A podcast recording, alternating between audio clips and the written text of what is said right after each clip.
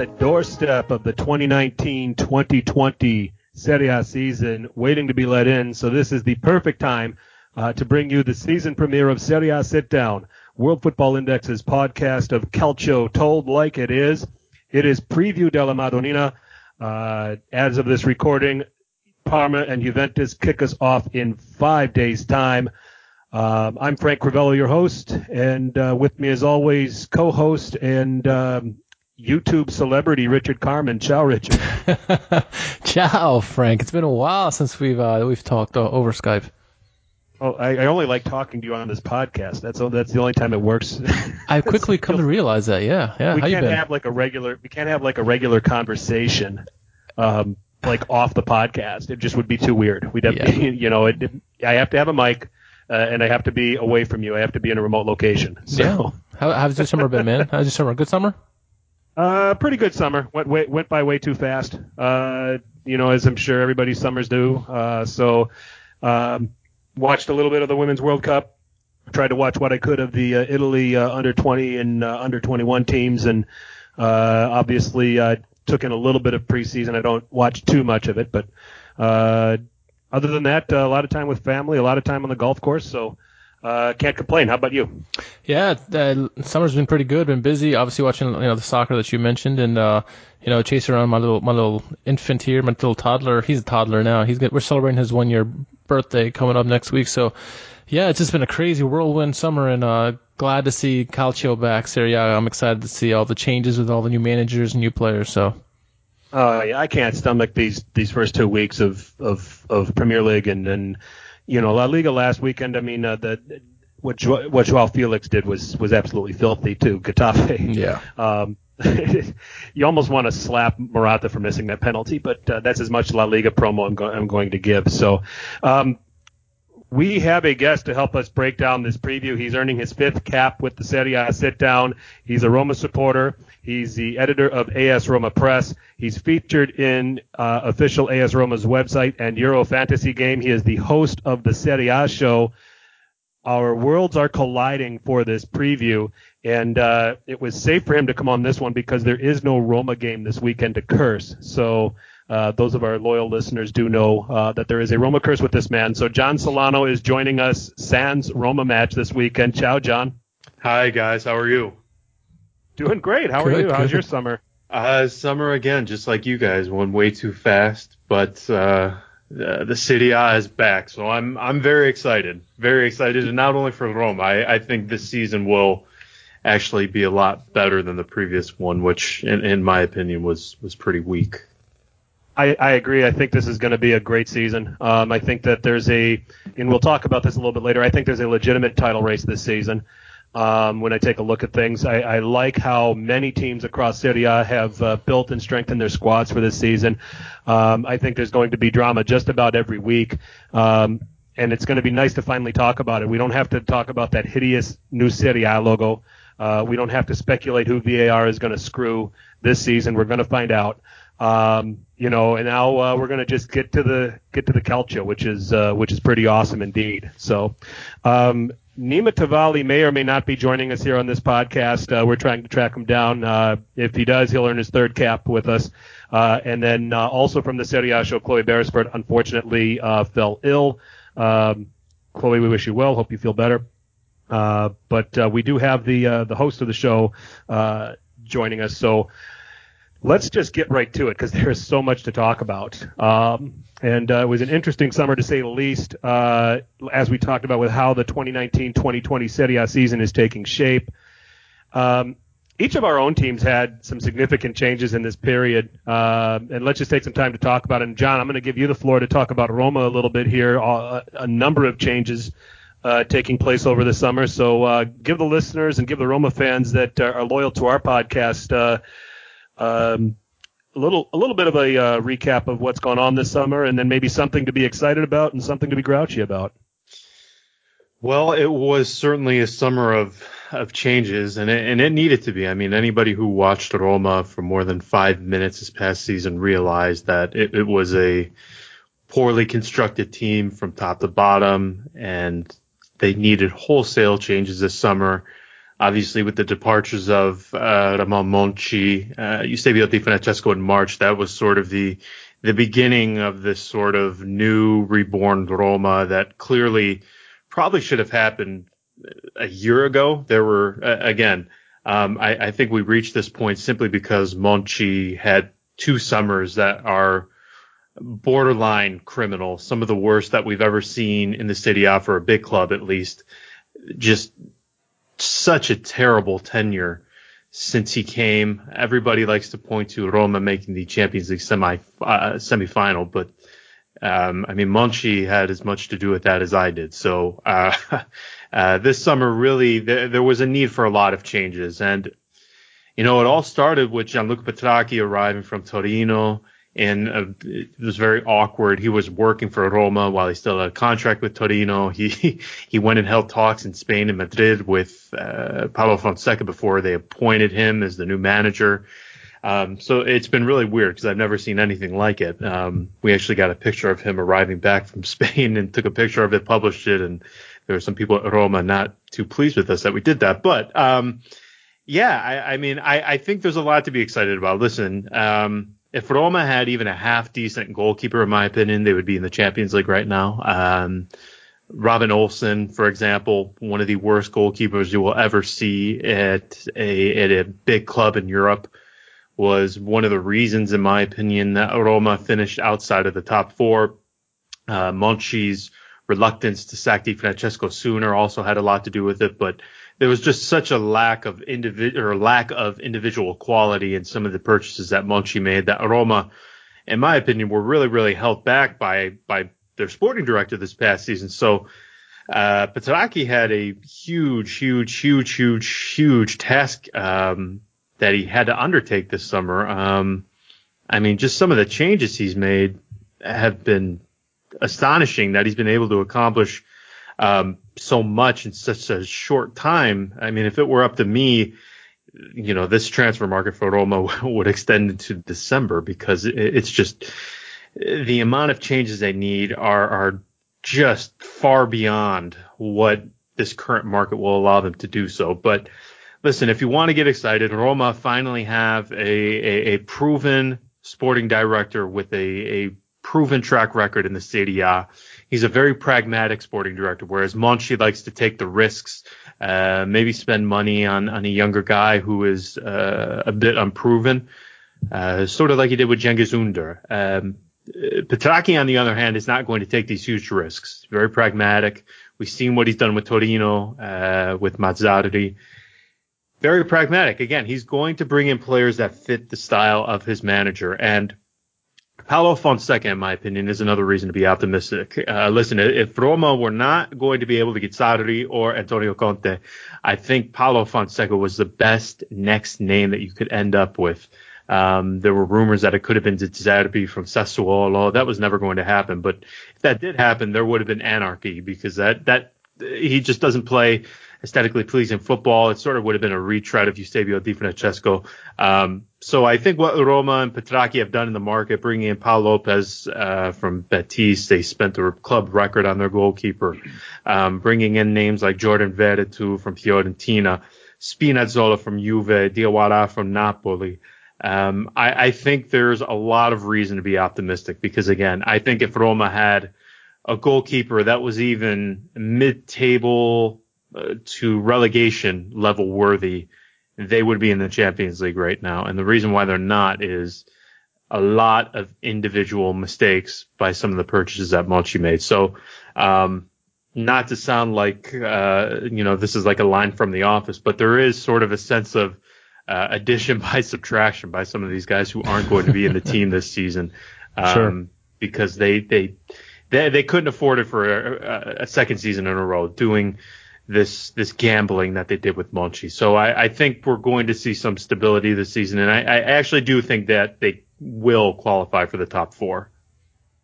Interesting. Yeah, I mean it's uh, they're I think the wild card when you look at the top seven, if you will, um, as as we enter the season. Uh, we kind of we know that uh, we know what Milan's reputation is, what Giampaolo's reputation is, at least with what he's done at Sampdoria. Now he's at Milan. we know Antonio Conte is obviously the big name at Inter, Sarri going to Juve. You know, we we're kind of getting a little bit of an idea, some continuity with Ancelotti. We'll talk about all of this later, but Roma to me is the wild card. Um, and you know how quickly they can adapt. Uh, the team can adapt under Fonseca. Um, how quickly the new signings can adapt. Um, that uh, you know, and then goalkeeping. It can't get any worse than Robin Olsen. You're right. Um, I mean, I think it just shows how good Alisson is. Right. Um, but um, you know, I think that they're the uh, they're the wild card in all of this. They could finish in the top four. I when I did my rankings two week two weeks before the season started, I had them seventh, just because I think they're a little bit of an unknown entity to me um, with some of the changes it made. One quick question I have for you, Paulo Fonseca. I mean, what do you see from what you've watched, at least from preseason? Is there anything you're seeing tactically that shifts from what you saw under Di Francesco and then Ranieri? Well, they like to play an extremely high line, which, which is uh, a little worrying because I mean anybody who watched them in that first leg against Liverpool, um, I mean you live and die by the high line, but they do play different in attack. Now, obviously, very attacking side. Um, they really like to have a midfielder who sits back and sort of dictates the play, sits right in front of the defense, and that's going to be Diawara, who is a guy that I have loved for I think we're going on three or four seasons now. Uh, Roma had a deal done for him in the summer of 2016. Instead, uh, they decided to keep uh, Leandro Paredes instead of selling him to Milan, which to this day is a travesty. Um, should never have happened. Should never have been allowed to have happened at Roma. Um, now we see Paredes at, at PSG, and he, he has been doing terrible. But um, yeah, I, I, mean, what I've seen, very attacking. Um, now with Di Francesco, a lot of the play was dictated on the wing, and, and while that's similar to uh, Fonseca, you're not going to see uh, Alessandro Florenzi hoofing in crosses, uh, 30 crosses a game, and making only four of them successful.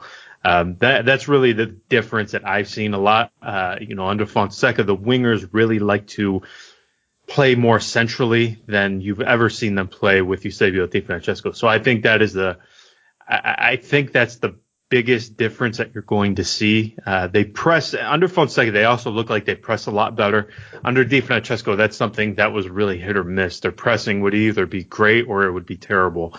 So in my mind, those are the two distinct differences that we'll see. Um, I mean, Ranieri, I mean, it's, I don't even know what you would call his football because his last few months at Roma were a little. He was ba- babysitting. He was babysitting. Yeah, I, I mean, he didn't really implement anything. It was more so just put out the fire um, and get them to qualify for the Europa League. He wasn't really. I mean, uh, he was doing a lot of the things that annoyed people with Dif, uh, that that annoyed people under Di Francesco. Uh, Patrick Schick playing alongside Dzeko with two strikers, uh, Zaniolo playing on the wing things that nobody really liked to begin with were still happening under him. But again, for him, it was just putting out the fire. But under Fonseca, they clearly have an idea of how they want to play and they're implementing it. And they, they, I mean, they've looked very, very strong in the preseason at times. Other times they've been lacking, but, um, against, uh, Real Madrid, they didn't look bad at all. So, um, how that correlates into the Serie A, we'll, we'll have to wait and see. Um, but they're, their calendar is extremely, extremely, extremely kind during the first two and a half months. And I have a little bit of a 2013, 2014 feeling to it where Roma rallied off 10 uh, victories to begin the season under Rudi Garcia after uh, essentially the same situation. They had to overhaul the entire team after uh, Zeman got sacked the season before. They were coming off a devastating Coppa Italia loss uh, in the final to Lazio.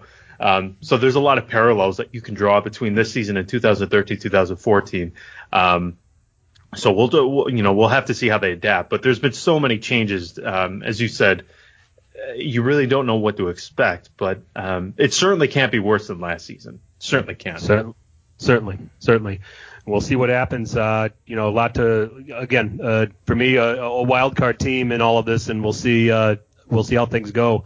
Uh, Richard, um, we don't need both of us to talk about Milan, so you can go ahead and uh, give a recap of uh, what the summer was, um, what Milan fans can be excited about, what they can be grouchy about.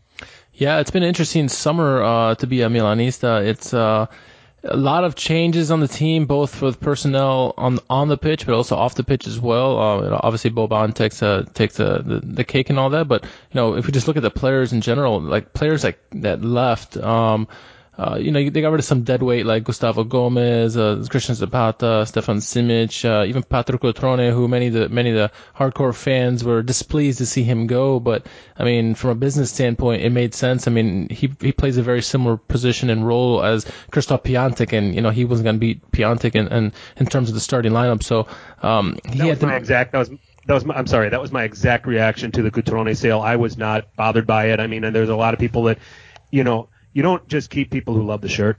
And if someone's offering you 20 million for somebody you're not even going to use, right. just take the 20 million. So I, yeah. you know, I, I hope he does. I hope he does well at, at, Wolves. So far, he's off to somewhat of a decent start. I think he had an assist in the uh, yeah, yeah, he did uh, Europa League uh, second leg. He's he's good at playing teams like that, though. We know that already.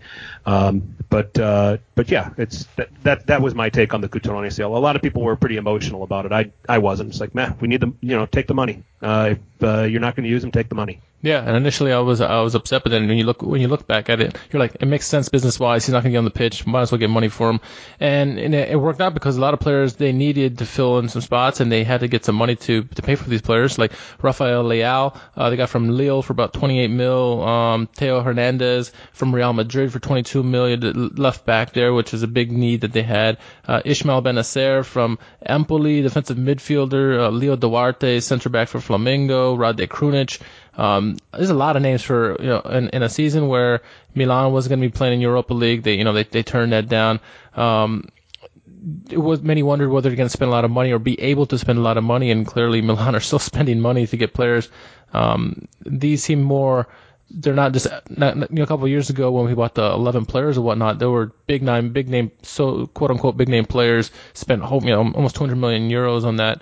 Uh, this year it seems like they, they kind of planned it out more. It's more younger players now. Um, so uh, that's an interesting move. I like the way that they're going about that with the club. Um, you know, things to be excited about. Obviously, is Giampaolo. Um, well, there is uncertainty with you know uh, how how his teams have been consistently playing during the season. You know, home they were beasts with Sampdoria. On on the road they were terrible. Um, the attacking style of football that he brings. You know, Milan hasn't seen an attacking style of play in how many years? Many years, probably since probably since Ancelotti. I don't know. So um, it, the, the, fans will be getting to enjoy the team, the the quick passing uh, that that has come to know with uh, Giampalissimo, if you will. Um, so that's something to be excited about. You know, something to be grouchy about is obviously there's no there's no Europa League or anything like that, but um, watching this preseason thus far. While we know it's a it's a project and it's going to take some time to get used to, so far they really haven't done much scoring wise.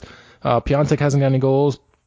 Um, the the team is taking a while to find its places. I mean, you got Borini still playing in the lineup, uh, and and Castillejo, who, who's a who's a formidable player, I guess, but uh, the team hasn't shown you much yet that they're they're, they caught up to the tactics with with uh, Giampaolo. So it's a it's a double edged sword there. So with him, so but uh, I think uh, Milan fans have to be excited because they actually got a tactician now behind the bench as opposed to Gennaro Gattuso, who we all love as a player, but uh, he wasn't quite he didn't quite cut the elk of a of Milan manager. How do you cut elk? I've never heard of that before.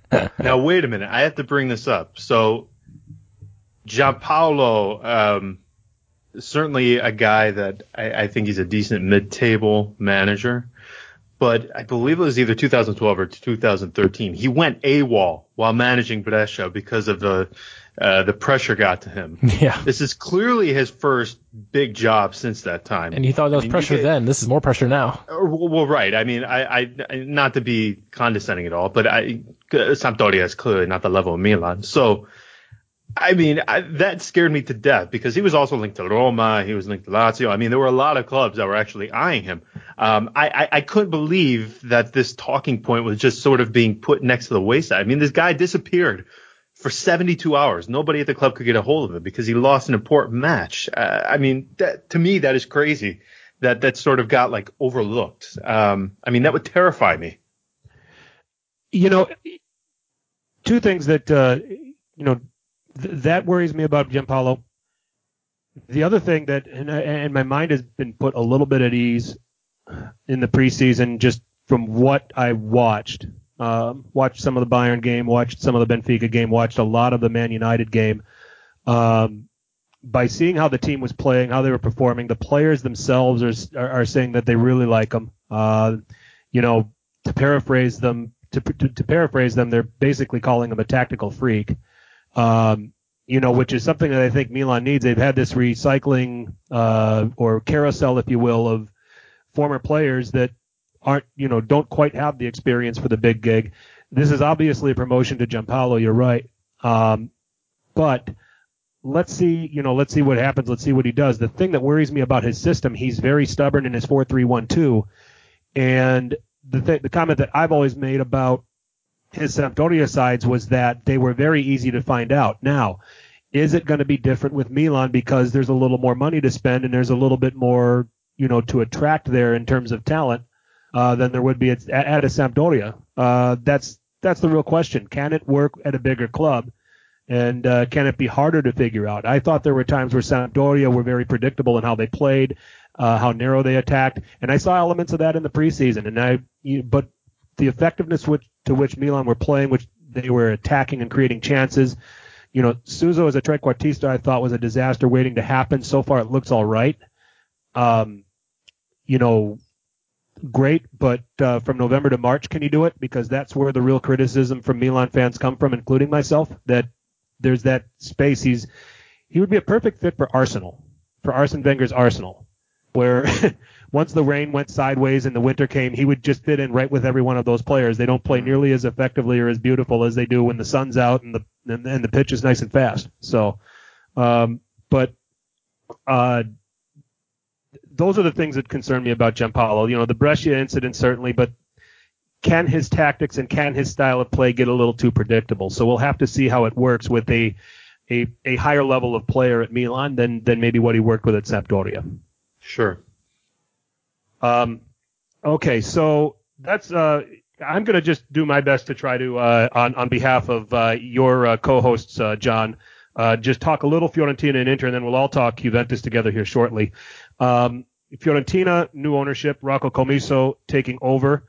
Um, uh, finally, the uh, Della Valle, they've moved on from the Della Valle family, um, and uh, from from Chloe and from more so Fiorentina supporters that I know of, the feeling of the uh, the previous regime was was not very positive.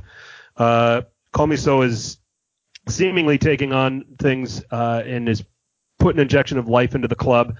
Uh, I like their signings. I really like Erick Pulgar going there.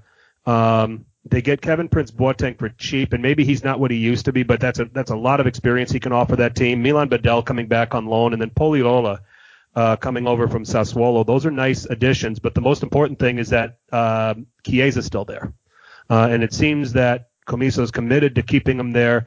Fiorentina is committed to building a team around him.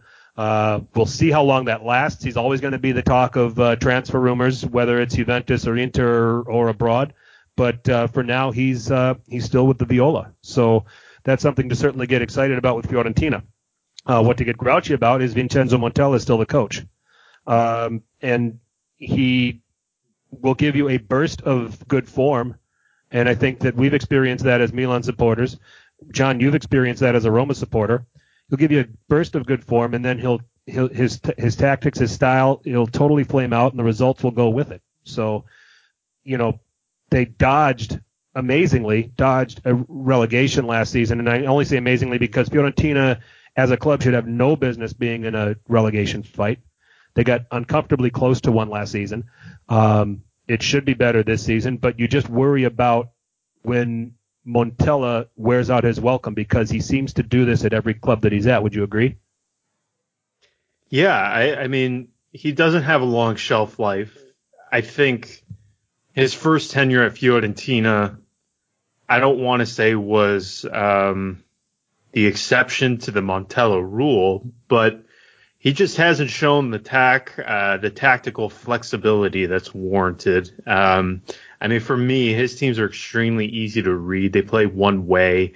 Um, he he just really struggles when teams are able to understand his way of playing. He I've always thought that he needs to be more flexible with his formations as well. Um, I mean, we hardly ever see him deviate from that 4-3-3. Now they have done some different things in preseason, which I think they need to do because it looks like at this point they're going to be playing with Boateng as sort of that false nine role, which is incredibly weird to me because this only this only started with him as Sassuolo. Uh, you you, you uh, touched upon that they kept Chiesa, which is obviously very very important.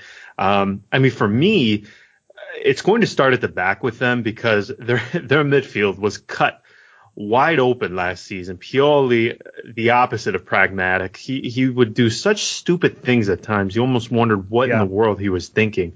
Um, but I have to say, they're welcoming back Dragowski, who, listen, you can point to a lot of things that went wrong at Empoli this past season, but he was one of the few high, he was one of the few highlights. He was so he strong. Almost, he almost kept them up on the last day. Yeah, I mean, he was so strong and he absolutely warranted all of the attention that he's gotten from several clubs throughout Europe this past summer. So, um, I, I, hope this team is able to, um, I hope Montella is not the one standing in their way because I do think they have potential. Uh, you mentioned Pulgar is a huge coup in my opinion. Um, I can't believe Bologna let him go so easily, especially knowing Walter Sabatini. He's a guy who's working there now loved Pulgar for a number of years when he was at Roma. Um, I, I just hope that again Montella can show some flexibility, um, and maybe he can get something out of Simeone because he was terrible this past season. Um, maybe Montella can strike some some magic in him and, and sort of relaunch him a bit, but sure. I'm not going to hold my breath because again, tactically he he really leaves a lot to be desired. And for Nima's Inter, I mean, what's not to say? Uh, the fun started when Godin joined for free, and now you have a back three of Godin, De Vrij, Skriniar with Handanovic in goal. It's to me clearly going to be the best defense in Serie A. Um, better than even better than Juve's. Um, good luck scoring on that. And then they upgraded just about everywhere. Uh, you know, Stefano Sensi coming over. Um, Nicolo Barella coming over from Cagliari, uh, Valentino Lazzaro. They, you know, I said this a couple months ago when that transfer happened. They paid 25 million for him. He's going to have some kind of role in this. And then getting Lukaku, um, you know, he's still a proven striker in Europe. He might have had a poor run of form at Manchester United, and the goals might have dried up at Manchester United, but he's scoring goals for Belgium. Um, and how much does he really have to do except stay up front and score goals? And you still got Lautaro Martinez there. So when you look at Inter on paper and you look at where they've upgraded, they're, you know, and then Antonio Conte as manager on top of everything, uh, who is probably, he was the most sought after manager, uh, Inter got him. So there's so much to be excited about because when you look at it all on paper with Inter is that they might be the closest rivals for the Scudetto to, to, to finally unseat Juventus. We're going to talk about that a little bit later too. Is it them? Is it Napoli? Um, we'll, uh, we'll have that debate. Why to be grouchy? Mr. Nada's still there. And they may not get rid of him. so um, they may not get rid of him before this window slams shut. We're going to have to see what happens over the next few days. Uh, Roma's not going to get him, John. You just you just extended Dzeko. Um, right. I don't know how serious Napoli is about this, and and why are you doing this to Arkadiusz Milik, who to me looked like he was really starting to flourish under Ancelotti? Um, is he Juve might need a striker. I mean, are they seriously going to go with Higuain? Are they seriously going to go with, you know, Mandzukic, or are they going to go with Ronaldo in a false nine? That's you, you, you know, Sarri did the false nine with Mertens before. Um, you know, so there's at this window could slam shut, and Mauro Icardi could still be an Inter player, and that could be that could be a little bit of an issue for them, don't you think? Yeah, I'm actually really surprised given how the market went. I mean, they were after Edin Dzeko for months now. I mean, since March.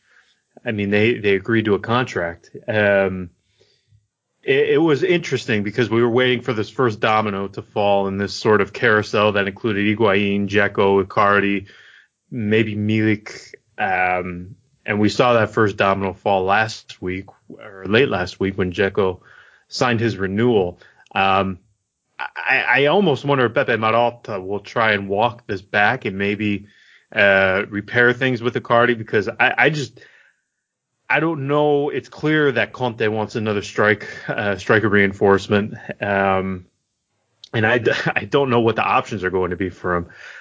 now I'm not going to pretend like I understand their financial situation great because they were under financial fair play and then they came up magically with all these sponsorship deals out of thin air, which is okay, great. Um, so I don't know if they can even afford to let Icardi stay on their books uh, without, uh, you know, with ju- just sitting him. I, you know, I don't know if their books will allow for that. So um, part of me thinks that they almost have to at least be open to the possibility of allowing him back into the team. And for the way Conte plays, I, I think it would be good. So I, I think they would be foolish not to do so. Because again, the options for Icardi are just they're, they're waning by the day. Um, it could have been Roma. Uh, it would have been a very intricate operation. Uh, like you, I, I don't know why Napoli would would go through the trouble when Milik, it looks like what we all know the injury problems that he's had. He's over them now. I think if you give him consistent playing time, he's shown he can get the ball in the back of the net. Um, maybe Juve, but that would require Higuain leaving, and he has made it abundantly clear he's not going to leave. So this entire thing is a mystery to me, and I, I, I really do think though that Icardi and Wanda they they've handled this thing entirely all wrong. Sure. Sure, no doubt about it. Richard takes on Fiorentina and Inter on behalf of uh, uh, John's uh, co-hosts over there at Serie A show. Yeah, you gotta like the moves that you know, like John said, and, and you said as well, the moves that Fiorentina made to to strengthen their squad. You know, despite having keeping Vincenzo Montella, uh, the the squad around shows like they have a lot of potential, and and I think you know Simeone should have a bounce back season because I agree, John. That was a terrible season he had last year. I mean, I think he was on a crap and a cracker team. That's how bad he did. Um, so there there's some pieces there, and they kept Chiesa, which is an important thing. And then as far as Inter go, I mean, yeah, I mean, look what they did. They just they they put their name in the hat and say we're we're going to be in the mix for for the Scudetto not only for this year but for years to come. And um, you know, with Conte pulling the strings uh, you gotta love everything Inter doing except for for the Icardi situation, which is it's it's baffling to me why they haven't been able. I mean, obviously some players, some teams can be hesitant to want to get him because of all the drama he brings and whatnot. But um, I think if they can get figure that out, whether it's get rid of him or keep him quiet. I mean, I, I, I'm with John. I don't know where, how they can afford to keep him keep him and not play him. I mean, they don't have the money for it. They gotta have to have to get the fund somewhere and sell him or something. But um, other than that, I mean, Inter almost has. If it wasn't just for, if it wasn't for the Icardi situation, you would give them an A plus plus rating for this this year, this uh, off season. I mean, you're still gonna give them A, right? Uh, for all the moves that they made and all the people they brought in. Um, that defense is gonna be stellar.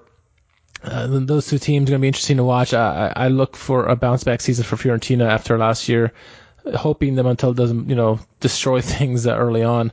Uh, but Inter, they got to be in the mix uh, to to push you push Juve to the very end. I would think. For sure, for sure.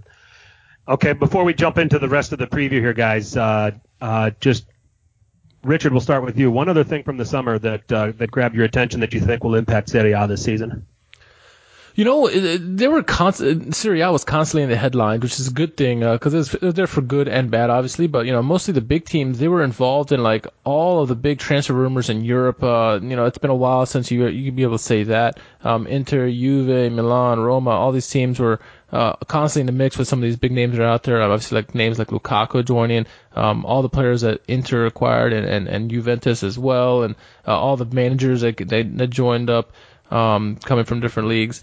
Uh, it, it's a lot of positive news for for Serie A. You know, it's it's they're being put out there in a good way. Uh, hopefully, more more attention is going to keep coming to them, and, and they can uh, put this put the put the product on the pitch and make sure it uh it sells even better. I mean, all of us we we're fans of the of the league and we know how much we enjoy watching it. But I think keep keep growing that interest from outside the country and outside the league.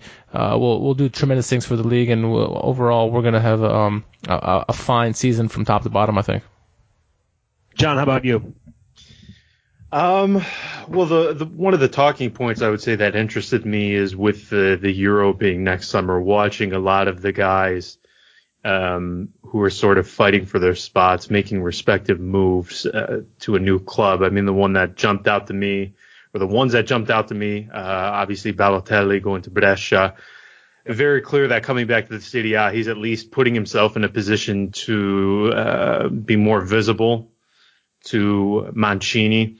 And it's just interesting to see how some of these other guys, I mean, another name that came to, uh, some of the other names that came into my head were uh, Sensi to Inter, uh, Spinazzola to Roma, guys who you may not necessarily immediately write into the team sheet that are at least putting themselves in a position to better their odds for making it to the Euro squad uh, for next summer. So I thought that was interesting.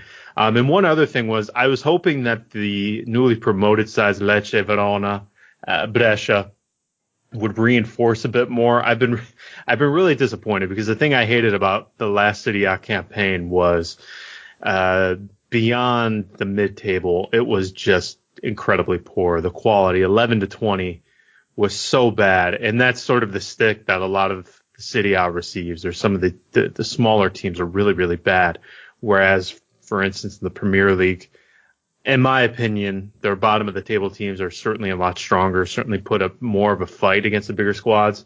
Um, in Italy, they, they they tend to roll over.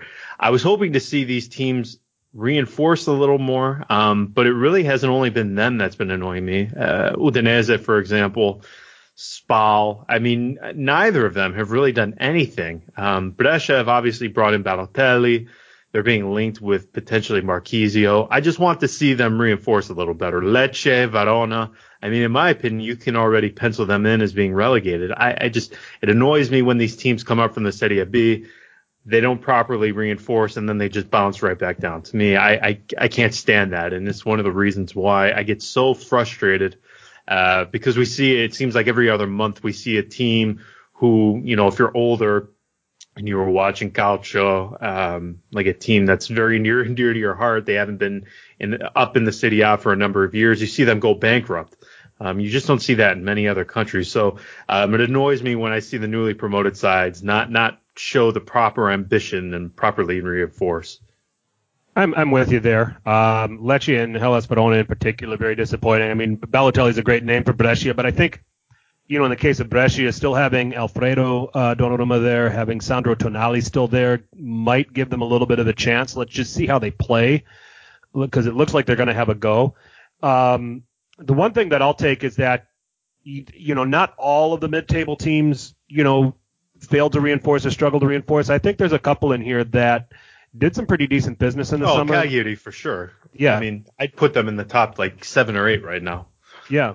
Wonderful I think, midfield yeah, I think Cagliari did a great. I, will I'll tell you the teams that I liked in particular in terms of what they did for reinforcements: Cagliari, Bologna, uh, Sassuolo, and Genoa. I thought all strengthened their teams in the summer.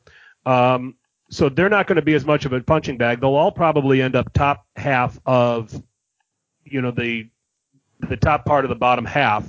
Uh, someone out of those four could possibly sneak into eighth or ninth. Uh, I don't think any of them are ready to challenge for a Europa League place or anything like that yet. But I like what each of those teams have done, and they're going to be a problem for your traditional top six, now top seven when you throw in Atalanta. Sassuolo is going to be an interesting proposition, and I think Genoa. They've hired Andreazzoli.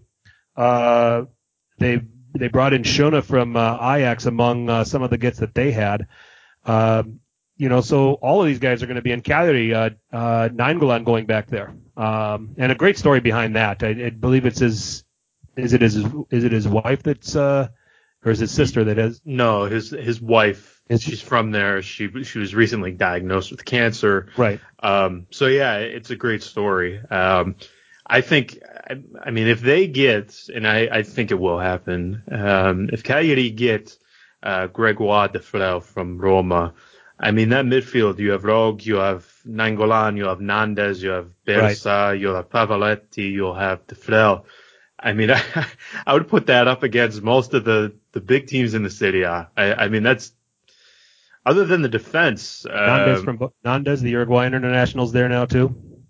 Yeah. Um, again, Rog, Nainggolan, uh, Nandez, Birsa, putting them behind an attacking duo of Pavoletti and maybe, maybe Defrel, I, I, again, uh, you could easily make the case that's in the top six or seven of the Serie A. You could easily make that case. For sure. for me, um, their their question marks are going to be at the back. Um, I was actually surprised with all the money they spent from the Barella money that they didn't go for a top level defender. Maybe I would have sacrificed Nandez in, in that instance for for a really strong defender, but they didn't do that. But um, you really can't have any complaints with their midfield and their yeah. and their attack, especially knowing full well it's not like they're playing in a European competition. These guys are playing once a week, so that'll help with uh, the health. So i am really curious to see them because it would not surprise me. Every year we see one of these smaller sides qualify for a European place in the Europa League.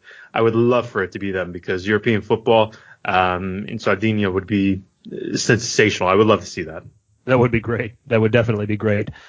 Um, okay, so that's uh, that's the summer. Let's now uh, dive into some quick questions here on that'll or some questions here that will uh, make the framework for this 2019-2020 Serie A season.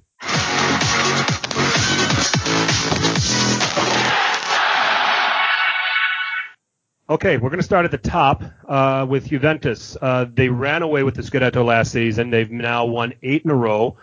Um, and we've talked about this, uh, Richard. Um, 38 match weeks a season. That's 304 match weeks over those eight seasons. Juventus have been top of the table for 253 of those 304 match weeks. You know, so 83% of the time they have been at the top. So it hasn't been just something where every season they find they find the resources and sneak up and come back and win it. A lot of these seasons they have just been head and shoulders above everybody else. Um, Maurizio Sarri now takes charge. There's some changes to the squad. Matthias de Ligt comes over. Uh, Aaron Ramsey and Adrien Rabiot help to uh, give a boost to that midfield. Um, it's a mystery what's going to happen to Paulo Dybala before this window slams shut. Um, and, uh, you know, Gigi Buffon is back, although let's see how long he likes being on the bench to Szczesny or, or the other way around. Um, I, that, that could be a controversy that certainly comes up. Um, but with the squad that's in place, John, uh, Richard, actually, I'll start with you.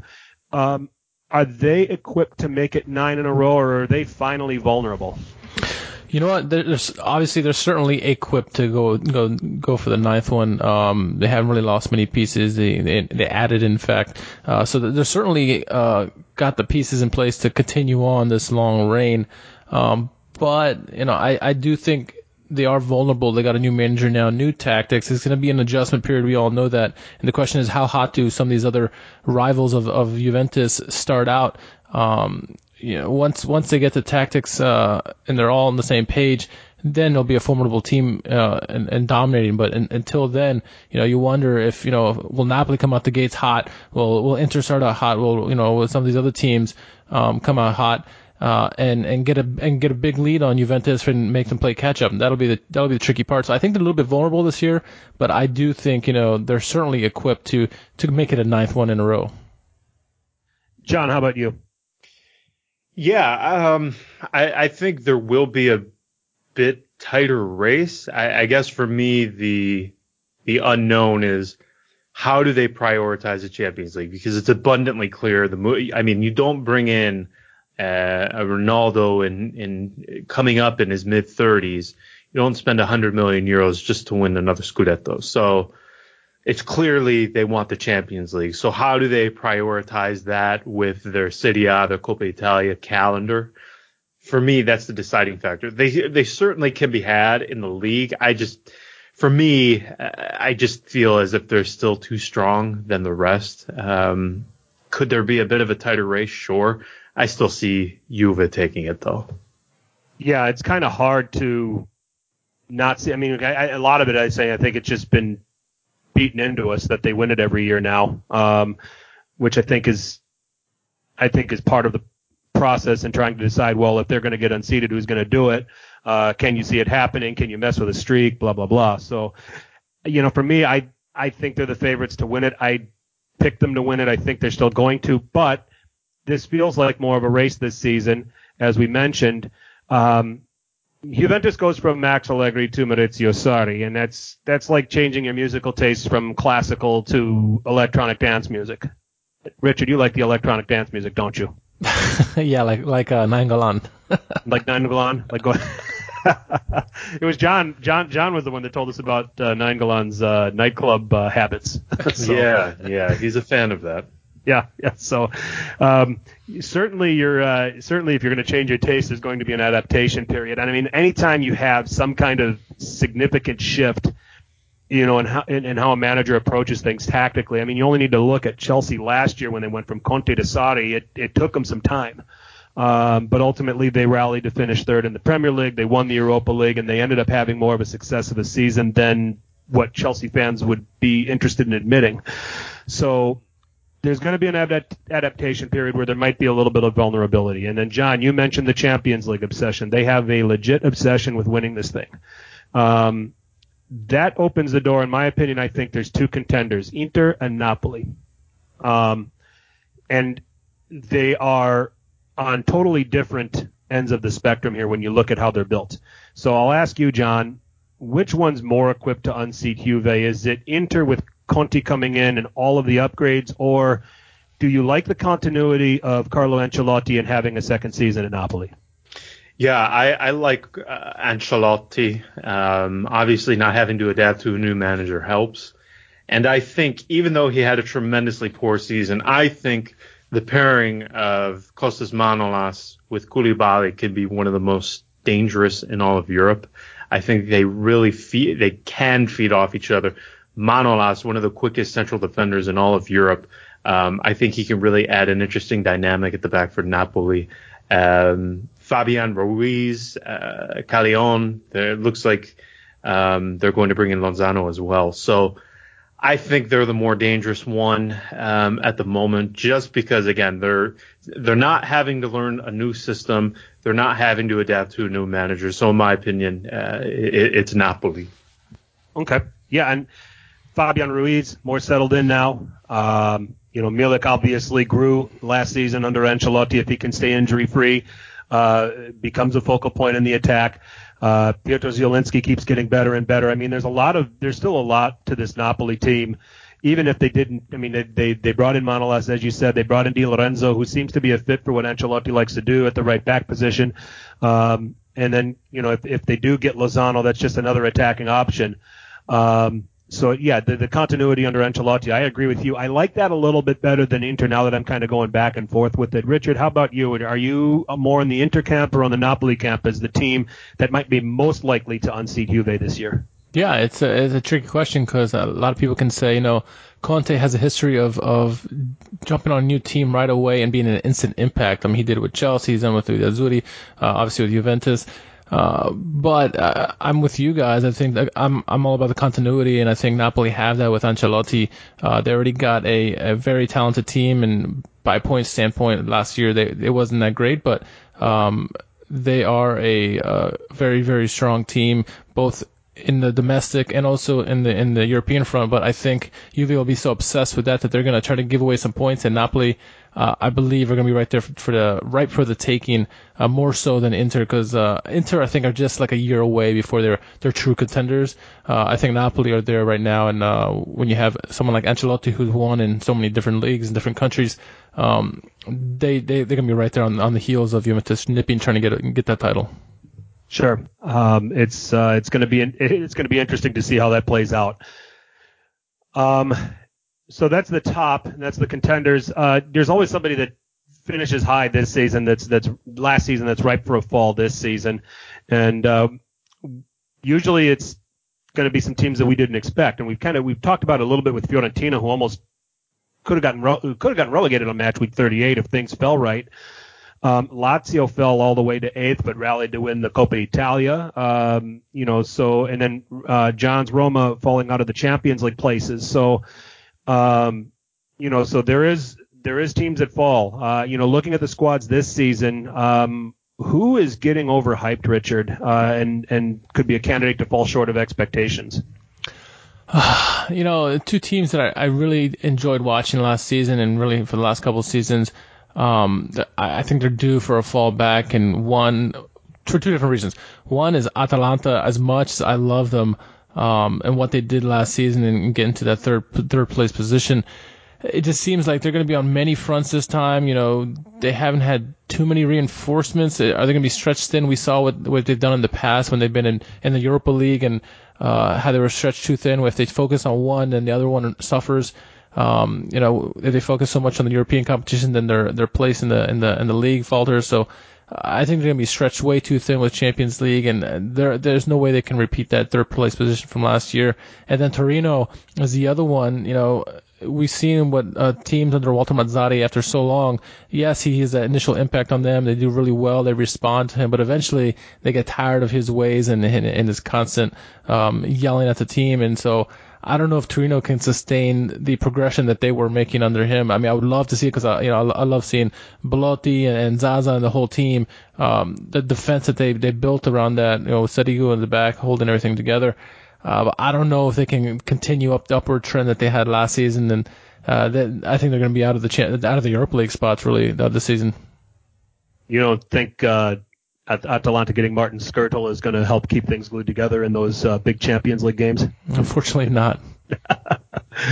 oh man, I, I I just looked at that this morning and I said, really, they got him? So, um, uh, those are the two most interesting shouts to me, Atalanta and Torino. Atalanta obviously is they're not a particularly deep squad, but you know Gasperini has been capable of pulling off a surprise or two but I, I, I don't see them finishing third again. And Torino, I, I mentioned when I did my rankings a couple weeks ago, I, I think that this is the team where things are going to get stale uh, under Mazzarri. So I agree with you there. I think those would be the two teams that I would say are, are ripe for ripe for a little bit of a drop off. Uh, John, how about you? I know Torino is the uh, sort of the easy team to pick on. They didn't really reinforce a ton, um, but I right. I think their defense is so strong uh, Izzo, N'Koulou, Bonifazi. Um, I think, I mean, they have three or four defenders who could walk into several of the big teams right now. I, I think just at the back, they're too strong to have that much of a, um, of a fall off. I, I again, um, and, and Lyanco as well. Uh, they have Lyanco coming back from Bologna, who was really good on loan there, and then they have Bonifazi coming back from Spal on loan. Um, so they, they literally have four defenders who, I mean, for example, one all four of those could walk in walk into Roma right now and be a starter. Um, I just think at the back they're they're too strong and they have too much quality. Um, but I do agree with you guys. Atalanta is for me the most obvious one.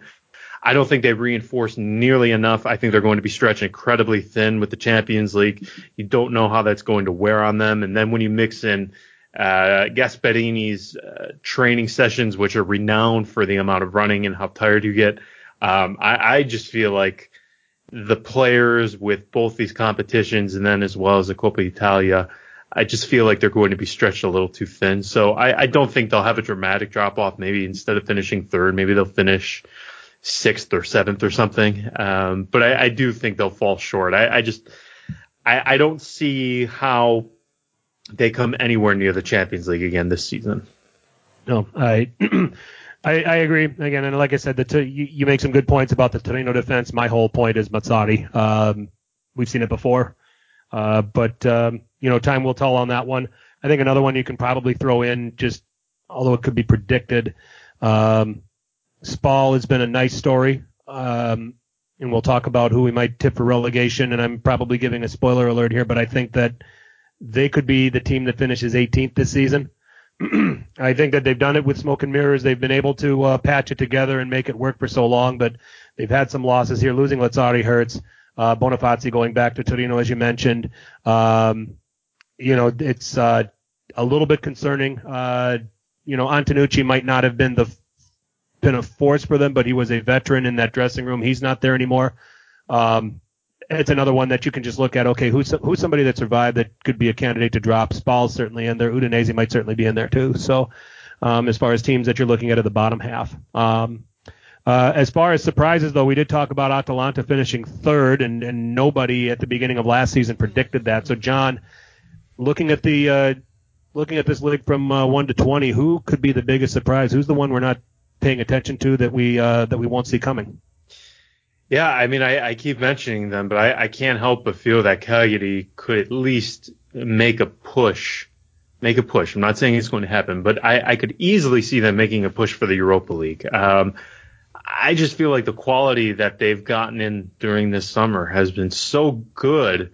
Um, for me, I mean, I, I, would put them ahead of the likes of uh, Fiorentina, maybe even Lazio. Um, again, not having a European competition, maybe even Atalanta. Uh, I'm not saying that you know they're, they're, easily going to finish ahead of them, but I, I, could understand if you made the case that they would. Um, I just feel they've done so good, especially in the midfield during this summer, that I can't help but but feel they'll at least be in the running for Europa League Europa League place. Um, I would love to see them qualify for the Europa League. So I I think they could really surprise people with how far they actually get up. Everyone's you know everyone's giving them a good uh, round of applause for how good they've done in the market. Um, I think they can actually surprise people and do better than expected. For me, the the only the only question mark uh, uh other than the defense, which I've mentioned uh, earlier, is Maran being the manager. Um, this was a guy who, uh, pardon my French, but he was so used to to shit housing at Chievo. I mean, sure. he really didn't implement a great style. It was more so. Um, more of a survival type of football, aesthetically terrible. And I just wonder now that you have these technically gifted players, particularly in the midfield, you have Walter Birsa uh, playing in the hole behind the two attackers. Can we at least see more of a uh, aesthetically pleasing style? That, that's the only thing that I would like to see from them. That is a question mark in my mind at the current moment. But yeah, I think they can do really, really well, and I hope they do really, really well because um, if you haven't been there, um, you have the island, you have this really unique atmosphere that you don't really get when you're on the mainland, uh, mainland in the other stadiums in the city. So I, I hope they do well, and I think they will do well. Excellent. Yeah, uh, we've laid that out. A lot of uh, a lot of smart decisions they've made with that Barella, with that Barella money. And, and yes, the the defense is going to be interesting. is still there in goal though. Um, might be making seven or eight saves a game. We'll have to see. Uh, Richard, your surprise. Who's who, who's going to surprise that we're not paying attention to? I mean, John hit it right there on the head. I think it's Cagliari. I mean, Bologna is also another team that I'm interested in. They're going to be playing for Mihajlovic, obviously, and um, they got some. They made some nice moves. Yeah, they lost Pulgar, but um, ultimately for me, Cagliari, I think uh, the, the additions they made. Yeah, they lost Barella, but um, the additions they made uh, they they're gonna have a better season than they did last year, and uh, I'm with John. I mean, if if they made somehow made Europa League, I mean, playing on the island, what a daunting place to play against. If you know teams have to come travel there, uh, I, I would love to see that. Um, whether that'll happen, we'll see. But uh, I, I, definitely, I'm with John, and I peg that Cagliari is going to have a, a surprise season that most outside of Italy do not see coming. I mean, most of the people on the inside they they, they see the moves that they make and like, yeah, Cagliari is going to be, you know, they're due for something good. But I think a surprise to the rest of Europe how well Cagliari does this season as opposed to previously. Okay. Um, I like the again. I, I, I like the Cagliari shot. You guys are selling. I you guys are selling me on this more and more. I like them going in, but I like them even more. I love what everybody's saying about Cagliari. I agree. I, I, I also say don't necessarily see, sleep on Sassuolo this season with Roberto De Zerbi having a a place to hang his hat now, a second season, uh, seemingly having some stability. Uh, Francesco Caputo being the striker and getting the service from some of the players there. Uh, they reinforced in midfield. Um, Hamed Traore is not a bad player that they that they brought over the Empoli fire sale after they got relegated. It seems like everybody left that team. Um, and then uh, Obiang also coming over from uh, from West Ham. So there's a little bit of steel in the middle of the park there, and uh, a, a team that's going to give some people problems. Um, you know, I've, I've seen people talk about them being anywhere from I had them 10th. Um, I'll probably be shifting this around before the season begins. Um, but anywhere from 10th to 13th, and uh, you know maybe not with the upside that Cagliari has, but certainly going to be a team that's going to give everybody some trouble. Um, so uh, th- before we get to our next question, we do have uh, a sec a second guest with us. He's earning his third cap here on the Serie A sit down. He's coming on as a substitute, a little of sorts. Not really coming in for anybody, but anyway. Um, founder of SempreInter.com was previously with DiMarzio, CalcioMercato.com, and FC Inter News, and just about the only Interisti I ever talked to. Uh, Nima Tavallaey. Ciao, Nima. Hi, guys. How are you doing? Doing great. Uh, you're with Richard Carmen and John Solano. Um, Good to have you on, sir. Yep. Thanks. Great to be on. No problem. No problem. We won't talk about the phone problems, but I do want to ask you uh, before we move on. Um, all right, we talked about Juventus, and uh, are they built for nine in a row? Do they have the ability to go nine in a row, or are they vulnerable this season? And we thought that the um, there's two contenders this season. There's your Inter, and then there's Napoli. Um, you know, unless there's somebody out there that we're not really paying attention to. And the debate was, um, what's what's more of a contender? Who's more likely to unseat Juventus should it happen this season? We all said the continuity of Ancelotti and Napoli, um, and that's not to upset you, Nima. Um, that's just what we that's just what we answered. Uh, but is there a case for all of these upgrades that Inter have made, and with Conte as manager, uh, is there a case for them uh, to be the to be the team more likely than Napoli to unseat Juve this year? Well, it depends. It depends on how the Mercato finishes. I mean, it's been going on for quite some time uh, now, and it's been quite the dramatic summer. Um, and Inter and Juventus are really down each other's throats again, uh, really annoying each other, uh, trying to destroy, make life as hard as for each other as possible. And that's just the way it should be. Uh, that's that's when the Serie A is at its best, is when these two clubs uh, are antagonizing each other to the point of uh, of it becoming almost a little petty. Um, but I, I think that it depends. It depends because Juventus Sarri needs a number nine. He does not want. It's clear that Mandzukic and Higuain aren't his first choices. Neither is Dybala. Um, I don't. Uh, and Inter don't. You know, Icardi situation. They want to get. They want to send him to Napoli in, in exchange for Milik and a bunch of money. Um, and then they want to loan Vidal in. They want to sign Biraghi. Uh, and they want to probably, from what I've understood, they are looking to, if they can secure the money for Icardi, they're looking to to go to Lazio and knock on uh, Milinkovic Savic door. Um, if that, if all that happens, and that's a huge if, then I think Inter can challenge for sure because that's a Conte team. Uh, that's you know that's the most Conte team you could ever have. But when when but when it comes to um, Juventus, um, I, I, think they do have a uh, they have a weakness. But if they get Icardi, I, I, I mean that trio up front with Ronaldo, Icardi, and Douglas Costa, it, it's it's it is it is very hard to stop them. Likewise, you know Ancelotti, in my opinion, the best Italian coach around, uh, which also makes him one of the best coaches in the world per default. Um, if you you know if they get you know if Lozano is done and they get rid of Milik and they get Icardi instead, they can really really challenge. So I think it's it's all very much up in the air um, right now because um, the Mercato, this is going right down to the wire. Um, and I can't remember the last time we had such a interesting and dramatic Mercato as we've had this season, this summer. It's been a, it's, it, it, it has been a very, very interesting Mercato to say the least. Uh, that just sounds like, with respect to Inter and all of those moves, that just sounds like a lot of business with only what maybe four days left to uh, to get it all closed. so, no, it's September second. It's uh, the, the Mercato. Is it September second? Yeah, yeah. It's uh, oh they changed it. Yeah, it's it's they they they they've adapted it so it's everything closes on September second. It's only out of the top leagues. It's only September. It's only um yeah the Premier League that closes earlier. Oh, I didn't I didn't realize that. I somebody told me that. uh yeah, I've, I've read some stuff. There's been some misconceptions going around from pretty reputable sources, but I've, I've looked into it, and the Mercato closes on September 2nd. Sure. Okay, well then there's there's plenty of time for all of that to still happen then. So. Oh yeah. Um. Okay. Uh. All right. We went through. Um. Uh. We we've we've just uh, finished talking about who the surprises are. Uh, we all, I mean, John and Richard both think Cagliari could really be a big surprise this season, maybe just short of, uh, maybe just even short of Europa League with how they've reinforced after selling Barella. Um, I I'm sold on that. I feel Sassuolo is going to be a bit of a surprise. I'll let you answer. Uh, is there somebody in there that we're not thinking about right now that uh, could shock some people with where they finish at the end of the season? I think I think Atalanta will still be a very difficult team. I think they have they have kept the players they needed to keep. They've sold the players that that won't really hurt them, and they've signed really intelligently. Um, and also Fiorentina and Parma, those projects are looking really interesting as well. Um, now, there, there's, there's, this is so interesting because it, it, really is the this summer the Italian teams have really shown that they are, you know, that, that it's that, that this this long, almost 10, 15 years, you know, walking in the desert where Italian football has been at its lowest ebb ever, perhaps.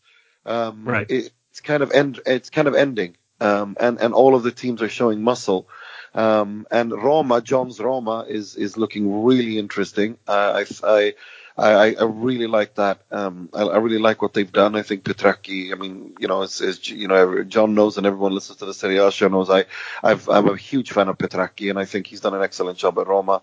Milan's project is very interesting. No, it's it's it's it's it's going to be so so difficult to to say. And and Cal- Cagliari, as you said, sure they they sold Barella for a, for a lot of money, but they've invested it really intelligently, and and I think I, I think that Nainggolan might might not not necessarily be their best player. Um, but I but I do think that they will have a respectable um, finish. I think the most important thing for them was to keep Pavoletti and to keep uh, Cragno uh, in goal, uh, and they've managed to sure. do that. Sure. Okay let's uh, let's quick let's quickly talk about the new boys in the league. Brescia, Lecce, and Hellas Verona all promoted with the latter of the three right back up after being relegated the season before.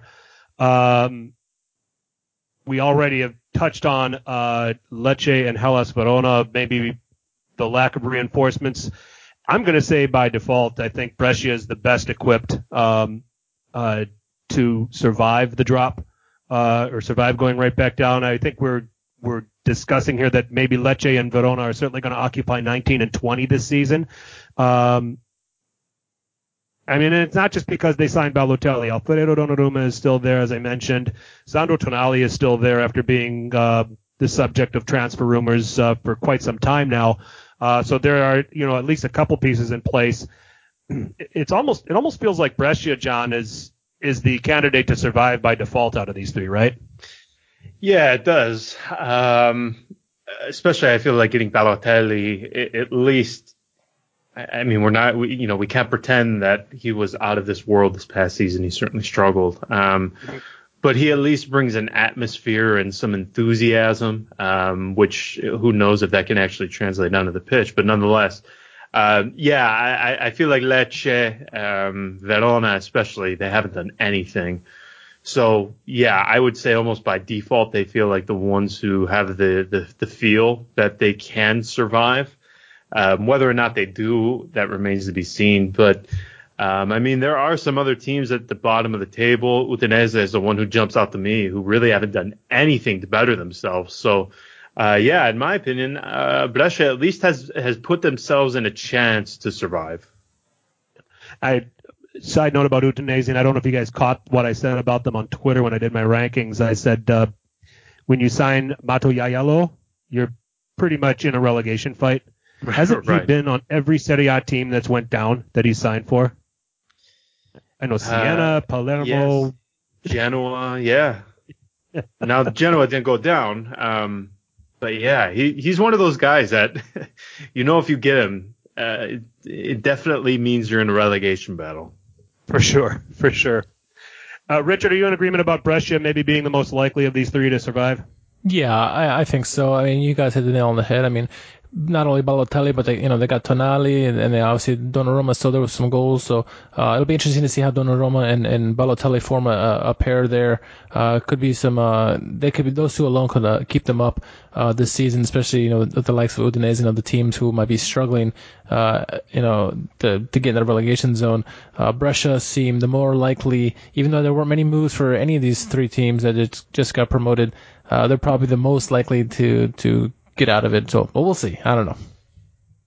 Nima, how about you? Are you in agreement with all of this, or is uh, is uh, Lapadula coming to save the day for Lecce? No, I, I, I don't see how Lecce. I, I've looked at the squad and I and I was really happy when they came up. Um, you know, Lecce for me is uh, I, when I think of Lecce, I think of that that team that um, Pantaleo Corvino put together with Ledesma, Bojinov, Vucinic, etc. Um, but they, they, you know, it's nice to have them back up, but I just do not see how they are going to stay up because I don't think, like John said about Hellas, I, I I'm not in in injury. I don't think that they're um, at all. Um, they've done enough to stay up because the league is taking a salto di qualità, a leap of quality, and and these teams are simply not good enough. Okay. So we have uh, we have that in mind. So if, if we think somebody survives out of this heap, it's going to be Brescia. Uh, not much chance for Lecce and Hellas Verona. We're all in agreement there. Um, new slash old faces new places, as is the case with the start of every season. The first match week will be a league debut for managers in the hot seats of their respective clubs. This is a historic season as far as as far as new appointments. You have Maurizio Sarri at Juventus, Antonio Conte at Inter, Marco Giampaolo at Milan, Paulo Fonseca at Roma, Eusebio Di Francesco, I haven't talked about him much, over at Sampdoria, uh, Aurelio Andreazzoli at Genoa, and Ivan Juric at Hellas Verona. Respective, which of these managers, um, Richard, we'll start with you. Which of these managers do you tip to be most successful this season relative to the club that they're at? Uh, it's hard for me to look anywhere else outside of Antonio Conte with Inter. Um, he may not win the Scudetto this year, but I think ultimately he's going to get into the prize land, both you know on the domestic front and on the European front. So, um, you know what he's going to be able to do quickly, and then you know throughout the next couple seasons, I think he'll be the relative to his situation. I think he'll do the best. Nima, do you agree? Uh, yeah, uh, no, I, I, I, yeah, I, I agree with, with, with what's been said here. Um, I, I don't have that much to add. yeah, I, I would say I, I mean Conte has to be the obvious name. I agree. Yeah, it's, I mean, I, mean, it's like, what are you going to say? I mean, it, it's it's like it's hard to say anything that already hasn't been discussed, and like you said, it's pretty obvious. I mean, yeah, yeah, yeah. With with everything that he's being armed with, um, with everything that he could still be getting armed with, there's there's it's it's certainly going to be Antonio Conte as far as the manager that is going to be the most success, successful. Uh, you know, some of these other names. I mean, it'd be interesting. I'm interested in seeing what Di Francesco is going to do at Sampdoria. Um, I'm worried you know, for Sampdoria. I am very worried for Sampdoria. Yeah. I, I mean, Di Francesco, I don't rate him as a coach at all. But not only that, I mean, it feels like the whole the whole project under Ferrero. He's a volatile character. It's like Zamparini. Yeah. When when people like that leave a club, they don't leave on good terms. They leave in free fall. And and I feel Sure. that you know things are already kind of shaking under the ground, uh, shaking under the feet there of people in in Sampdoria. And and and it's I I don't I I see a very difficult season for them ahead. Um, Sure. But but but I mean, with Conte as well, you know, he's such a volatile character. I don't think he will create too much drama in the first year, but you don't know. Think about it. You know, think about if he doesn't get one thing that he doesn't that he doesn't want that he that he wants, and you know, you end up in January and and Inter have been struggling a little bit. A new new new three, you know, three but three at the back, new system. You know, these things take time to gel, and and you know how Conte is. He will never. He will he will be angry. He will be.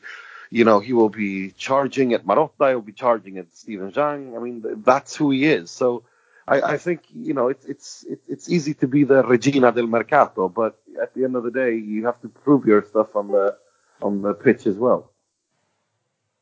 Okay. Uh, before we finish this, uh, we're gonna we're gonna say goodbye to John. John's got some other commitments. Want to thank you, John, for coming on. Um, real quick before you sign off, John, anything? Um, uh, give us your top four and give us your uh, bottom three. Ooh, um, Juve, Napoli, uh, Inter, Roma, and then bottom three. Oh, uh, Spal. Yeah, Lecce. Yeah, hold on. Spal, Lecce, Verona. Excellent. And anything you want to plug quick here before uh, before we let you go? No, you know what? Everything you got off at the top. Uh, the Serie A show, the IS Roma Press podcast, um, and hope to talk to you guys soon. So thank you. All right. No, thanks for coming on, John, and uh, glad to get you on where we don't uh, we we don't curse your team. yeah, I yeah. Don't call me for five months. well, I'm going to call you when we play Milan. We're going to need to do a deep dive on Roma. So. Yeah, fair enough. All right, John. Thanks for joining us. All right, John Solano, everybody. Nima, are you aware of that Roma curse that we have at Serie A sit down? No, what's that? Um, every time we've had John, we've arranged to have John come on as a guest on our podcast. That weekend, Roma loses. So last year, last year I purposely signed him on, and he didn't know this. I purposely signed him on to be a guest. Um, match week two last year when uh, Roma and Milan were playing. So That's, We're gonna get no, some- yeah, I, I think I think I think I think he he won't he will, I think he'll block you guys during Derby week if that's the case. Uh, let's stick to the topic of managers, Richard. Who do you tip first for the sack race? Who, uh, you know, I want to say the obvious choice is going to be, you know, for me, probably is going to be like, Fabio Liverani uh, with Lecce, but, uh, you know, I think it's going to be ultimately Vincenzo Montella. You know, if he doesn't do well in the beginning with Fiorentina, it's a team that has talent. We saw how much they struggled last year. Uh, if he doesn't, if he starts out really poorly with Fiorentina, I think he'll be gone pretty soon. Um, but you know, outside outside of him, I, I'm going to go with the Lecce manager because uh, they're due for a, tough season this year, and the question is, do they look respectable when they lose, or, or are they getting blown out? Sure. Nima, we talked about Montella a little bit earlier in the podcast as being somebody that can can give give a team a, a spurt of good form and then eventually just goes on and wears out his welcome. Did it at Roma, did it at Milan, he's done it at a couple of other places. You know, can certainly see maybe if Commisso is getting impatient because this wasn't his guy to begin with. Um, you know, the Lecce shot is a good one, but who do you uh, do you like any of those, or do you like someone else to maybe get the sack first? I think you you have to remember that Massimo Cellino is back in Serie A, um, and oh yes, you know is is uh, you know he's, it's a dying breed. It's, he's probably the last crazy Italian, like genuinely insane Italian president, football club president, and you know, although Brescia, I don't think it matters if Brescia win or lose. It, it could end up, uh, they he could sack the coach because they got they had an argument in the morning. Like that, that is the kind of guy he is, and he is a very volatile character. And I think they definitely Brescia, not because I think they will they will do too poorly. I it's just because it's Cellino is there. He's he's he's insane. Um, and and and with you know when it comes to Lecce and um, um, yeah, I think I think Lecce uh, and and Hellas Verona are for sure also one of the candidates. But I'm a little bit worried about Udinese as well because I think that it's it's very clear that the Pozzo family have completely lost interest in the Serie A. Um, they they kind of just want Udinese to bob and float. They're not um, investing as much. They're much more interested in what they're doing in, with Watford in the in the Premier League because that's where the money is. So, um, but but but I think it's a shame. I think it's such a shame because um, I, I, I really like that Piazza and I really like that ownership family. I mean, when they when they when they were invested in Udinese, they they brought out some fantastic teams. Um, so I'm I'm a little bit worried there. I hope they can keep Rodrigo De Paul, um, and if they can, I think uh, they'll they'll look pretty good. Uh, but but no, I I'd say the bottom three for me Lecce, uh, Verona, Hellas Verona, and um, and and uh, Brescia will be down there because I think Balotelli coming back will give them a boost. But it, I think they'll make it, but I think they're going to be around that relegation area. Sure, sure. Um, for me, it's for me it's Ivan Juric uh, at Hellas Verona.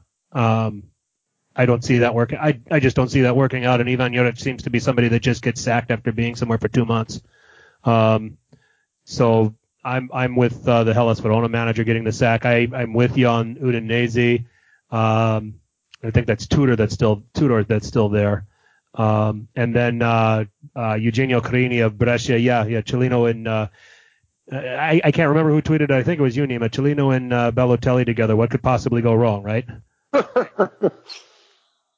I mean, I that I mean, this is so beautiful. I mean, there's so many levels to it. This league has so much drama and and and it's it's a colorful league. So yeah. So those are just some uh, some ideas of some guys that you could expect to to be unemployed uh, at some point uh, during the season, probably sooner than later. So. Um, young players, uh, Italy's U20 run in the U20 in the U20 World Cup, good indicator that there's an injection of youth continuing to strengthen this league. Uh, we could say the same about the U21s, but as I at least expected, Luigi Di Biagio got in the way. Um, all that aside, there is a lot of young talent in this league, domestic and foreign. Last season, we saw breakouts from players like Nicolo Zaniolo, Lautaro Martinez, and Nicolo Barella, among many others.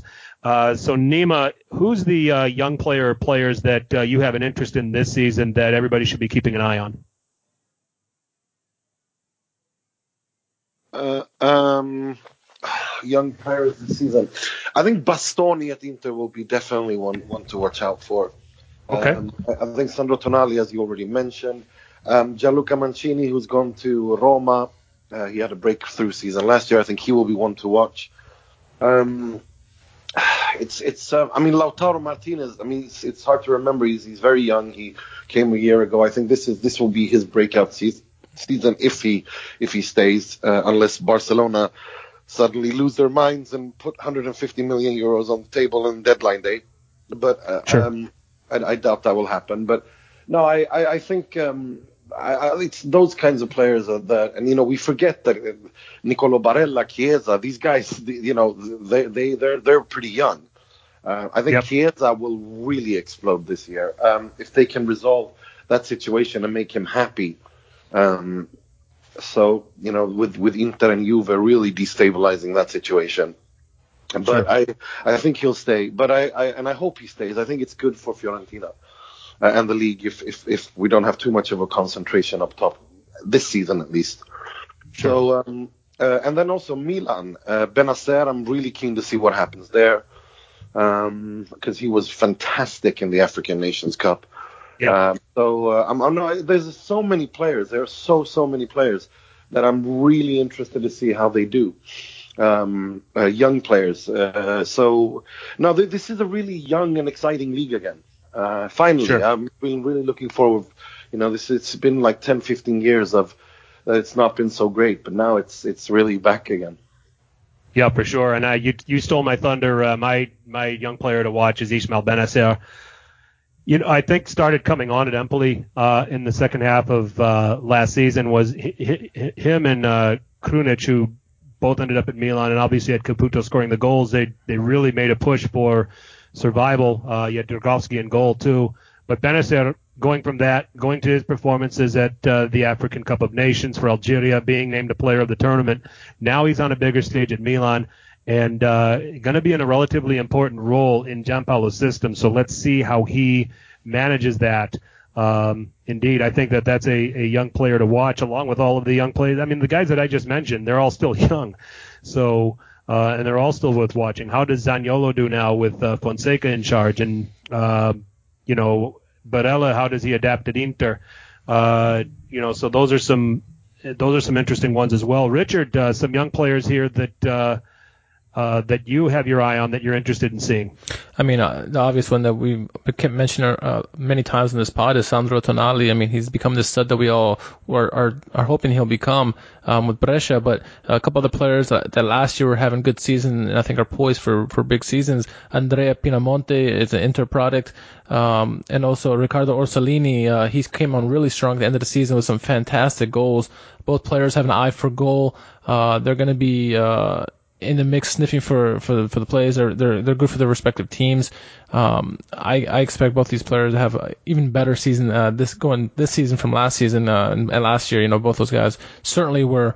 Um, were had my eye for the whole season, so uh, those two in particular, uh, as well as with uh, Sandro Tonali uh, with with Brescia plenty of good young players uh, in Serie A. There, I mean, we just named just a few of them. There's many more that we're we're doing an injustice to, but let's uh, let's move this on. So, um, um, score the goals, get the glory. Uh, Fabio Quagliarella proved that this can be a still be a country for old men, despite all the young players we just talked about.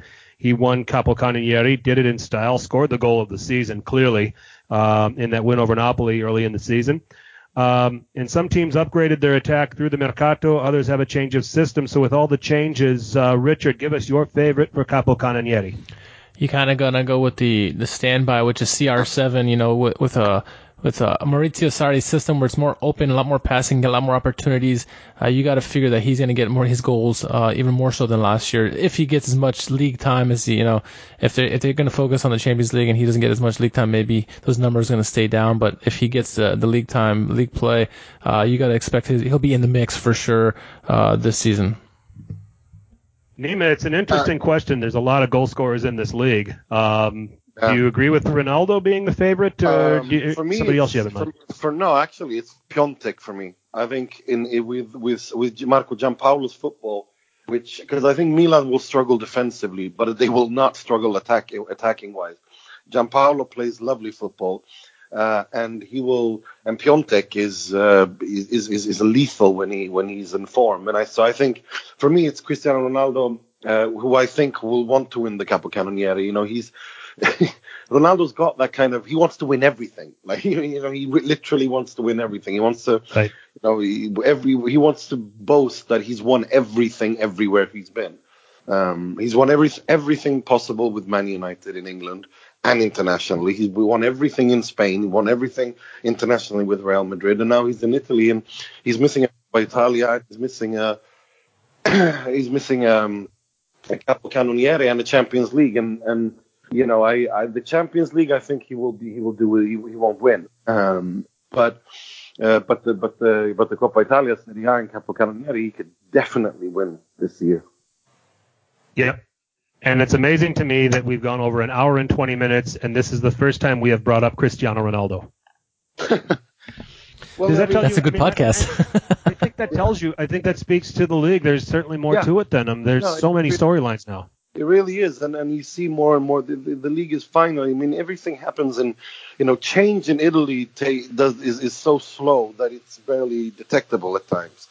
But but when it but when it finally happens, they they, they you know things go pretty quickly once the ball once once the wheels start turning, um and and they are turning now because. Uh, you know, you have foreign investors who, who've actually brought this league back to life. Um, you know, obviously Juventus led the way, but Juventus is a, is a, is a, is a special case. Uh, with the Agnelli family being one of the richest families in the world and one of the biggest business tycoons in the world, and you know owning Fiat and all uh, Ferrari and all that stuff. So, um, so no, I, I think it's um, I, am really happy about the league and uh, where it is, and I think that the I mean we haven't spoken about Lazio, uh, or at least not since I came on, and I think I mean the signing of Lazzari has to be one of the most intelligent shrewd signings Lazio have done.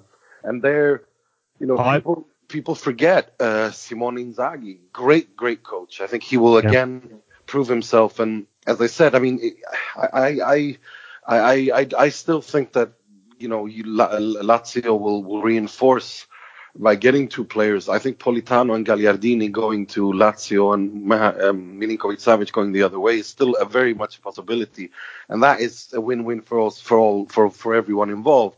Sure. Lazio for sure will be one of the top four. Uh, will will definitely be one of the teams fighting for the top four. And, but above all, I, I want to see I want to see the teams in the Europa League do good in the Europa League.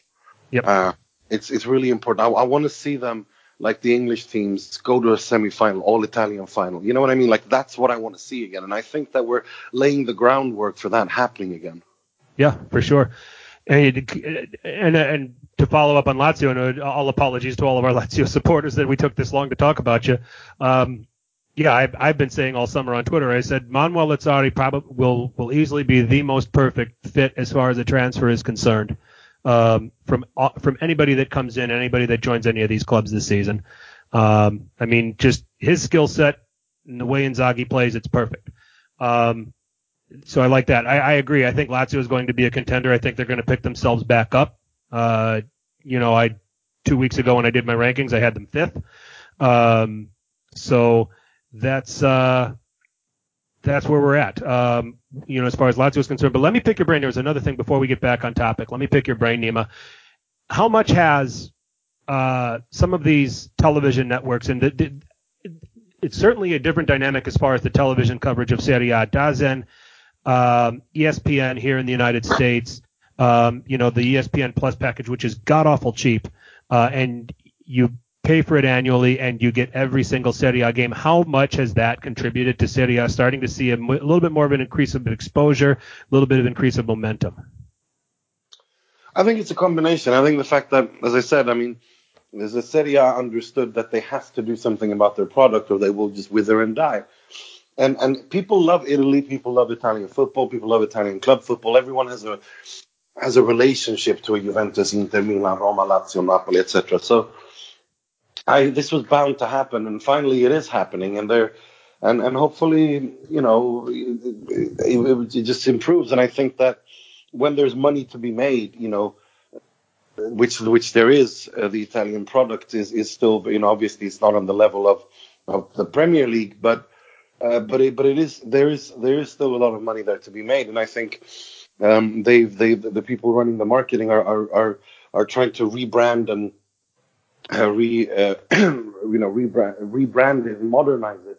Uh, and, and, and all the clubs are like finally getting along as well. It, it, it's just the fact that things don't go so fast in Italy. It takes time. Sure. Uh, and and this will take time, but I think definitely that within the next five years, we'll see more and more new stadiums, more stadiums owned by the clubs, more more uh, and as a result, more higher attendances.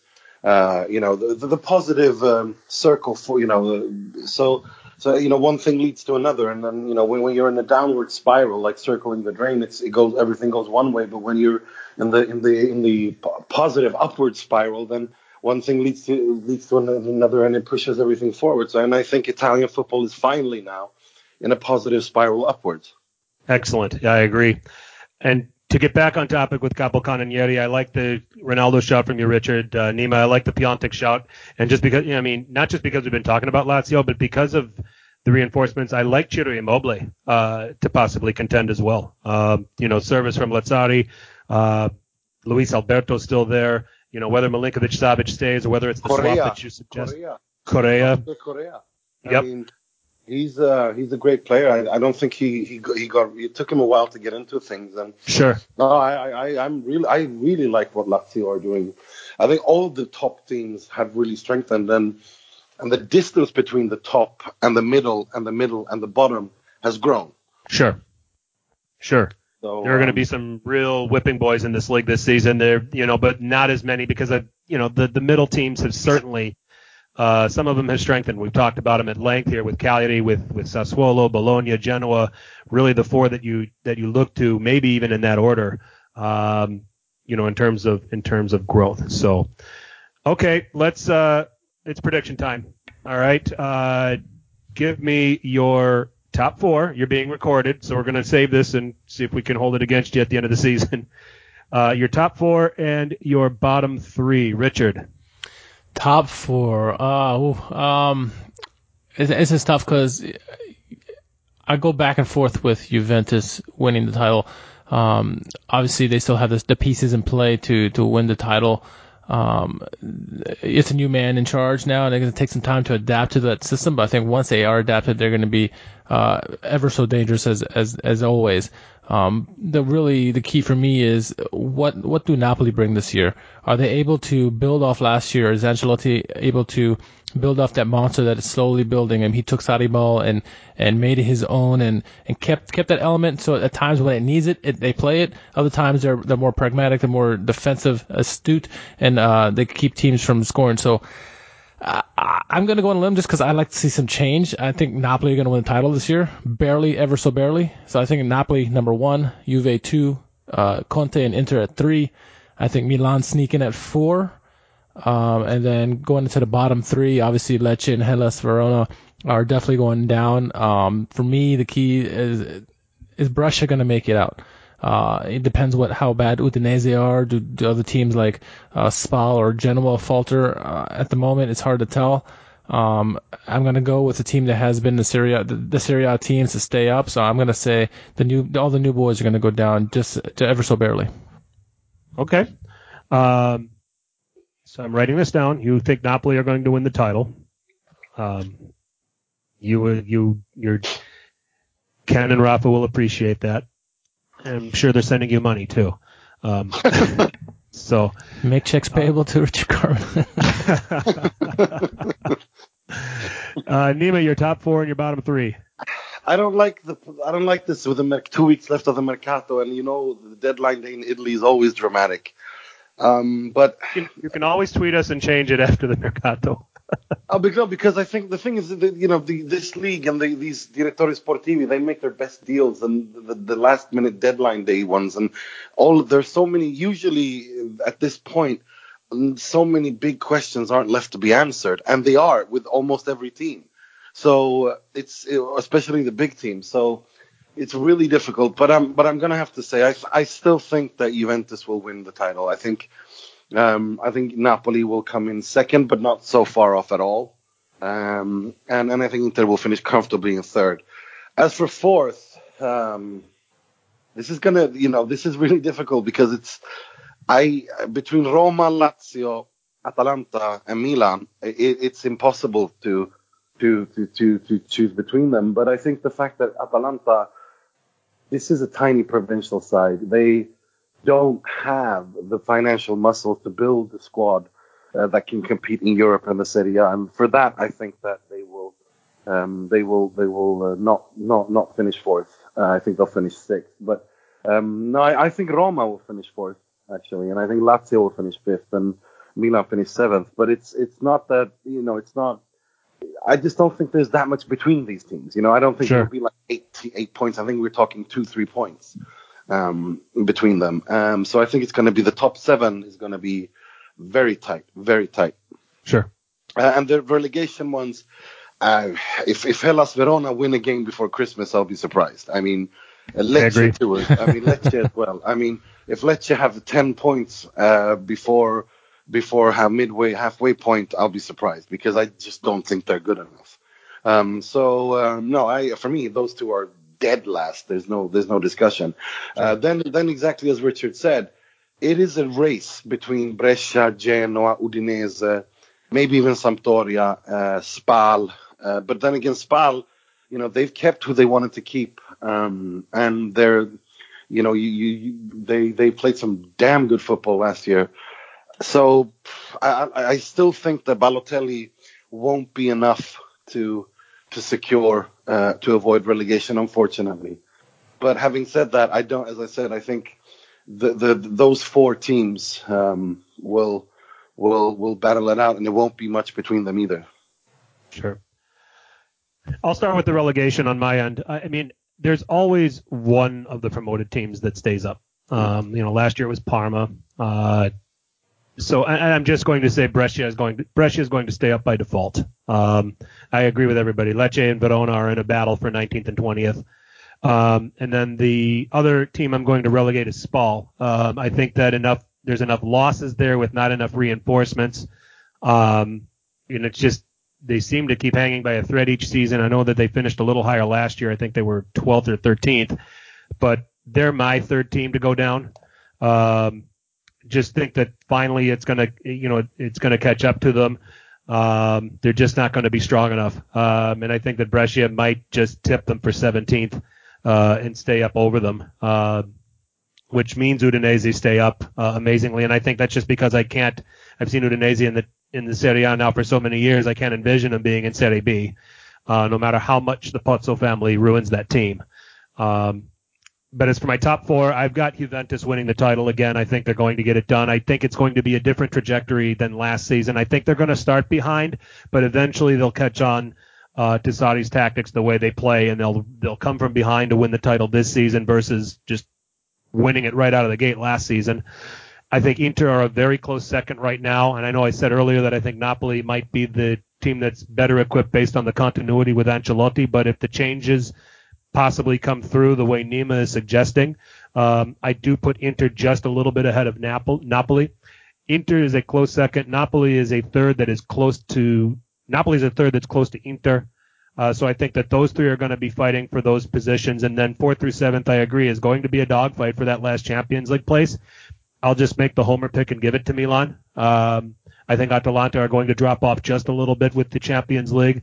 Uh, I think that Lazio are going to be better. Roma's just, they're a wild card for me. Um, you know, how good is Pau Lopez really going to be? He can't be worse than Robin Olsen. Uh, can they get that central defender that that they now will put their attention on here before the mercato closes. Now that they've been able to uh, extend Dzeko, uh, so for me, I'm not ready to make Roma a top four contender, but I'm also I'm also ready to be proven wrong by them too because there's some very interesting pieces that they've added to this team. So I'm going to go Juve, Inter, Napoli, Milan for my top four, and again Spal, uh, Lecce, Hellas Verona for my bottom three. So with that, we're putting a bow on this edition of Serie A Sit Down. Uh, let's give everybody a chance to uh, shamelessly plug away, and Nima, we'll start with you.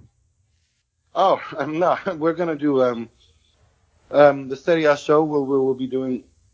Um, actually, there's quite a few changes. I, I don't know if John already talk, talked about it, but we'll um, we're going to do two episodes a week, uh, one longer where we talk about the league and what happened on the weekend, and then a preview show as well. Um, we're looking to drop our homepage Serie A show as well uh, on Sempre Inter. We're going to launch our app in a week or two, We're together with a premium membership. So there's actually quite nice. a bit going. I want to. I don't want to talk for hours, but yeah.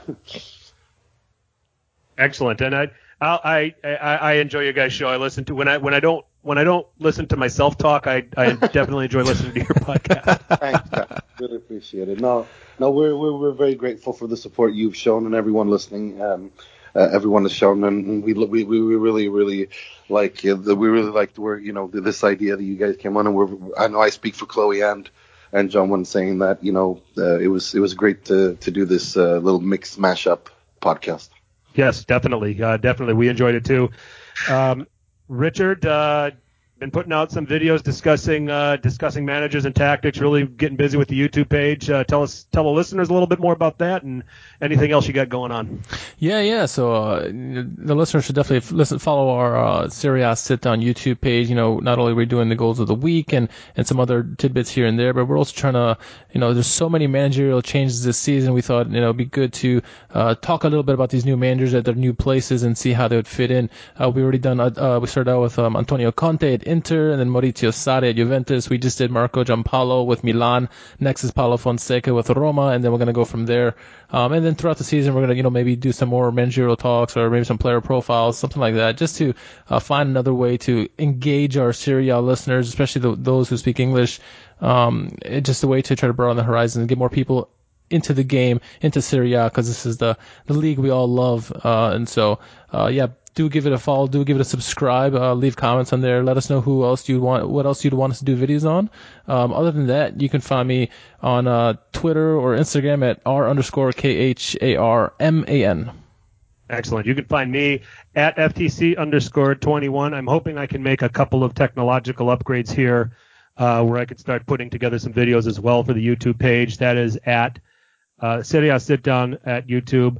Um, we're available on iTunes, Stitcher, SoundCloud. We have our own page on iTunes and SoundCloud. Um, we're available just about anywhere you can you can find podcasts. Uh, Sit Down is there. We're on Spotify, uh, so do check us out anywhere there. Um, World Football Index uh, is the uh, backdrop uh, to the Serie A Sit Down. You can go to worldfootballindex.com. Uh, anything uh, about the game on a global level is covered. Uh, just about any league you want to, you know, find a podcast on, you're going to find it there. Um, and uh, we look forward to an excellent season. Uh, Richard, season four, man. They keep listening, so we keep coming back. That's right. That's right. Yeah, another another year, another another gray hair on our heads, right? Absolutely. So, and uh, Nima, uh, Nima, special thanks to you and to John for uh, for joining us and uh, having uh, worlds collide here between uh, Serie A Sit Down and Serie A Show. You got it. It was our pleasure. Thanks, guys. All right. Well, for uh, for Nima, for John, for Richard, I'm Frank. Thank you for listening. Make sure you tell your paisans about us. Ciao.